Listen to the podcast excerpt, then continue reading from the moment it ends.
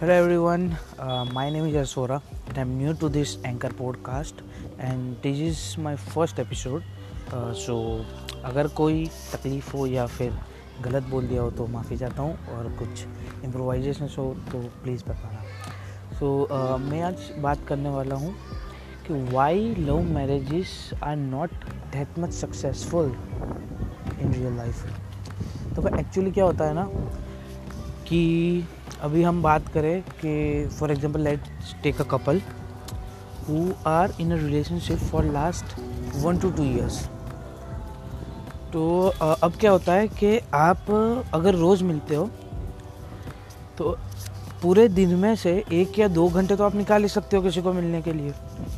तो वही होता है कि आप एक दो साल तक दिन के एक दो घंटे निकाल के मिलने जाते थे। लेकिन शादी के बाद क्या होता है आप 24 घंटे साथ में होते हो।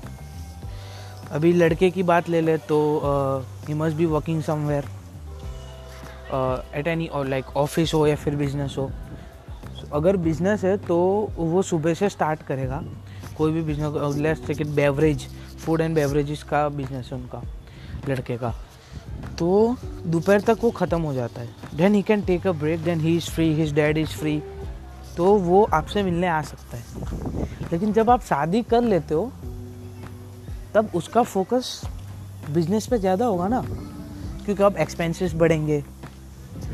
अब वो गिफ्ट लाना शुरू करेगा। He will try to impress you by giving surprises तो इन सब चीज़ों के लिए एक्सपेंस बढ़ेगा। तो वो ज़्यादा मेहनत करेगा।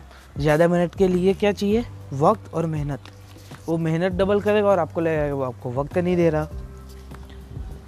तो जब ये चीज़ होगी, तब आपको लगेगा कि जब दो साल तक रिलेशनशिप में थे, तब तो बहुत अच्छा था, लेकिन अब क्यों नहीं है?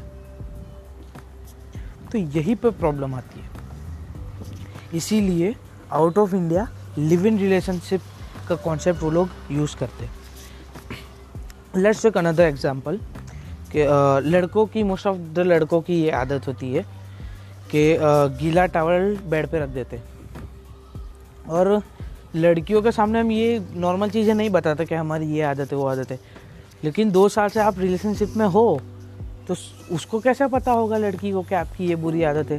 तो शादी के बाद जब ये गीला टावल आप डालते हो बेड पे, तब लड़की को पता चलता है कि ये तो उसकी बहुत पुरानी आदत है and this is so irritating for me तो वही चीज़ है, ये छोटी छोटी जो चीज़ें होती है, वो शादी के बाद पता चलती है। लोग कहते हैं कि दो साल का रिलेशनशिप है या चार साल का, पाँच साल का रिलेशनशिप है तो we know each other better लेकिन नहीं, मेरा ये मानना है कि जब तक आप साथ में नहीं रहते हो for at least a year or two आप सामने वाले बंदे को या बंदी को अच्छी तरीके से नहीं जानते हो।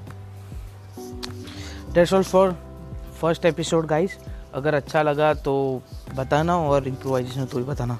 Thank you so much